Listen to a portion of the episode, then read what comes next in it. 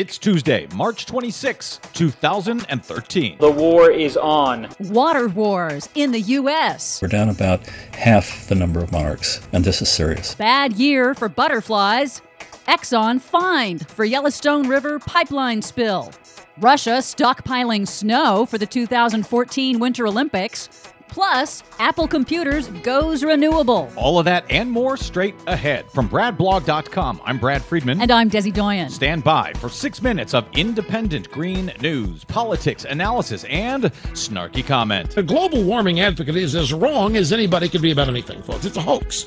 There is no man made global warming. Yes, that is still Rush Limbaugh's story, and he's still sticking to it. This is your Green News Report.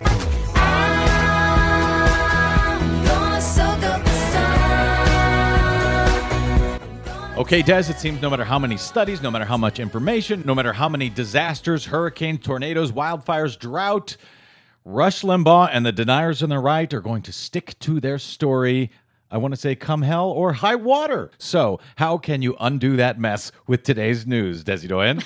well, I can't. But hey, we'll try anyway. First, water wars in the U.S. The state of Georgia is going all out to secure water rights. The Georgia State Senate on Monday passed legislation to officially move Georgia's border with Tennessee. That's in order to claim water from the Tennessee River, and it's part of a 200 year old border dispute. As Chattanooga Today says, If Tennessee doesn't doesn't agree, the dispute could go before the Supreme Court. If it comes to that point, more than 30,000 Tennessee residents could wake up one morning in a new state without ever having moved. So this is remarkable. It brings two questions to mind. One, can they legally do this? Can they just declare they're moving their own borders? Or does that really mean war?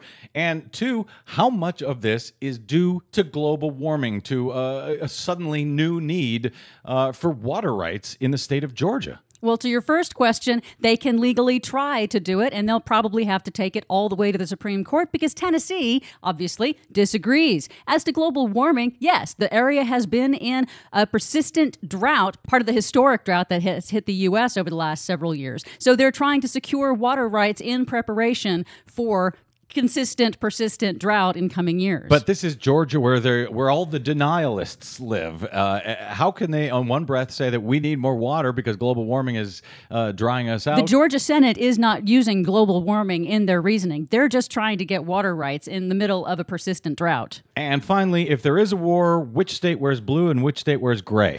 That's a great question. I have no idea. We'll look forward to it. Bad year for butterflies. Monarchs are in trouble. Populations are going down due to habitat loss, seriously down. We're down about half the number of monarchs at the overwintering sites than we saw in the 90s.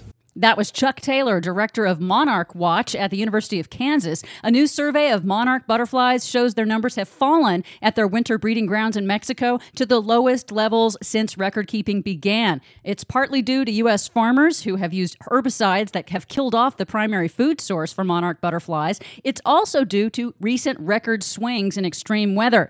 And it's not just monarchs in the U.S., extreme weather is also behind the dramatic decline of butterflies in Britain this year year, the lowest population of butterflies ever recorded in the United Kingdom.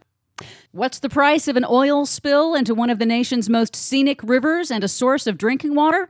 $1.7 million. Just 1.7 million is all ExxonMobil will have to pay in federal civil penalties for their pipeline spill into the Yellowstone River in 2011. Which they make in what, five minutes or so? Oh, they make over 100 million in profit every day. So this 1.7 million fine is because federal regulators say Exxon failed over an extended period of time to recognize threats to the pipeline that dumped an estimated 63,000 gallons of crude oil, fouled the water, and killed wildlife along a 70 mile stretch of the river. It pays for these fossil fuel companies to ignore the law. And if they get caught doing it, to pay a little fine, a little slap on the wrist, and everything's fine. Yeah, they'll hardly notice it. Amazing.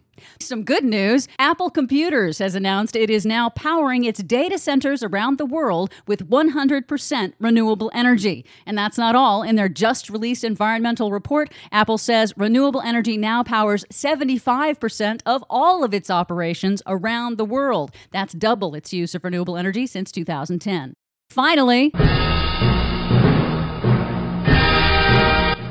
The host city for the next Winter Olympics is stockpiling snow. This year, winter was unseasonably warm in the northern Russian resort town of Sochi, the next host of the 2014 Winter Olympics next February. They are so worried that they won't have enough snow for next winter that they are transporting and storing some 450,000 cubic meters of snow from this winter up to the mountains nearby and are covering it with what organizers call a special thermo seal to protect it from melting during the summer. Is this again because of global warming? Well, it would be a reasonable assumption based on all of the studies and information that we have so far showing changes in precipitation and a warming Arctic. Well, if you're going to start making reasonable assumptions, Rush Limbaugh is not going to be very happy. You can find more about all of those stories and the ones we couldn't get to today at our website, greennews.bradblog.com. I'm Brad Friedman. and I'm Desi Doyen. and this has been your Green News Report.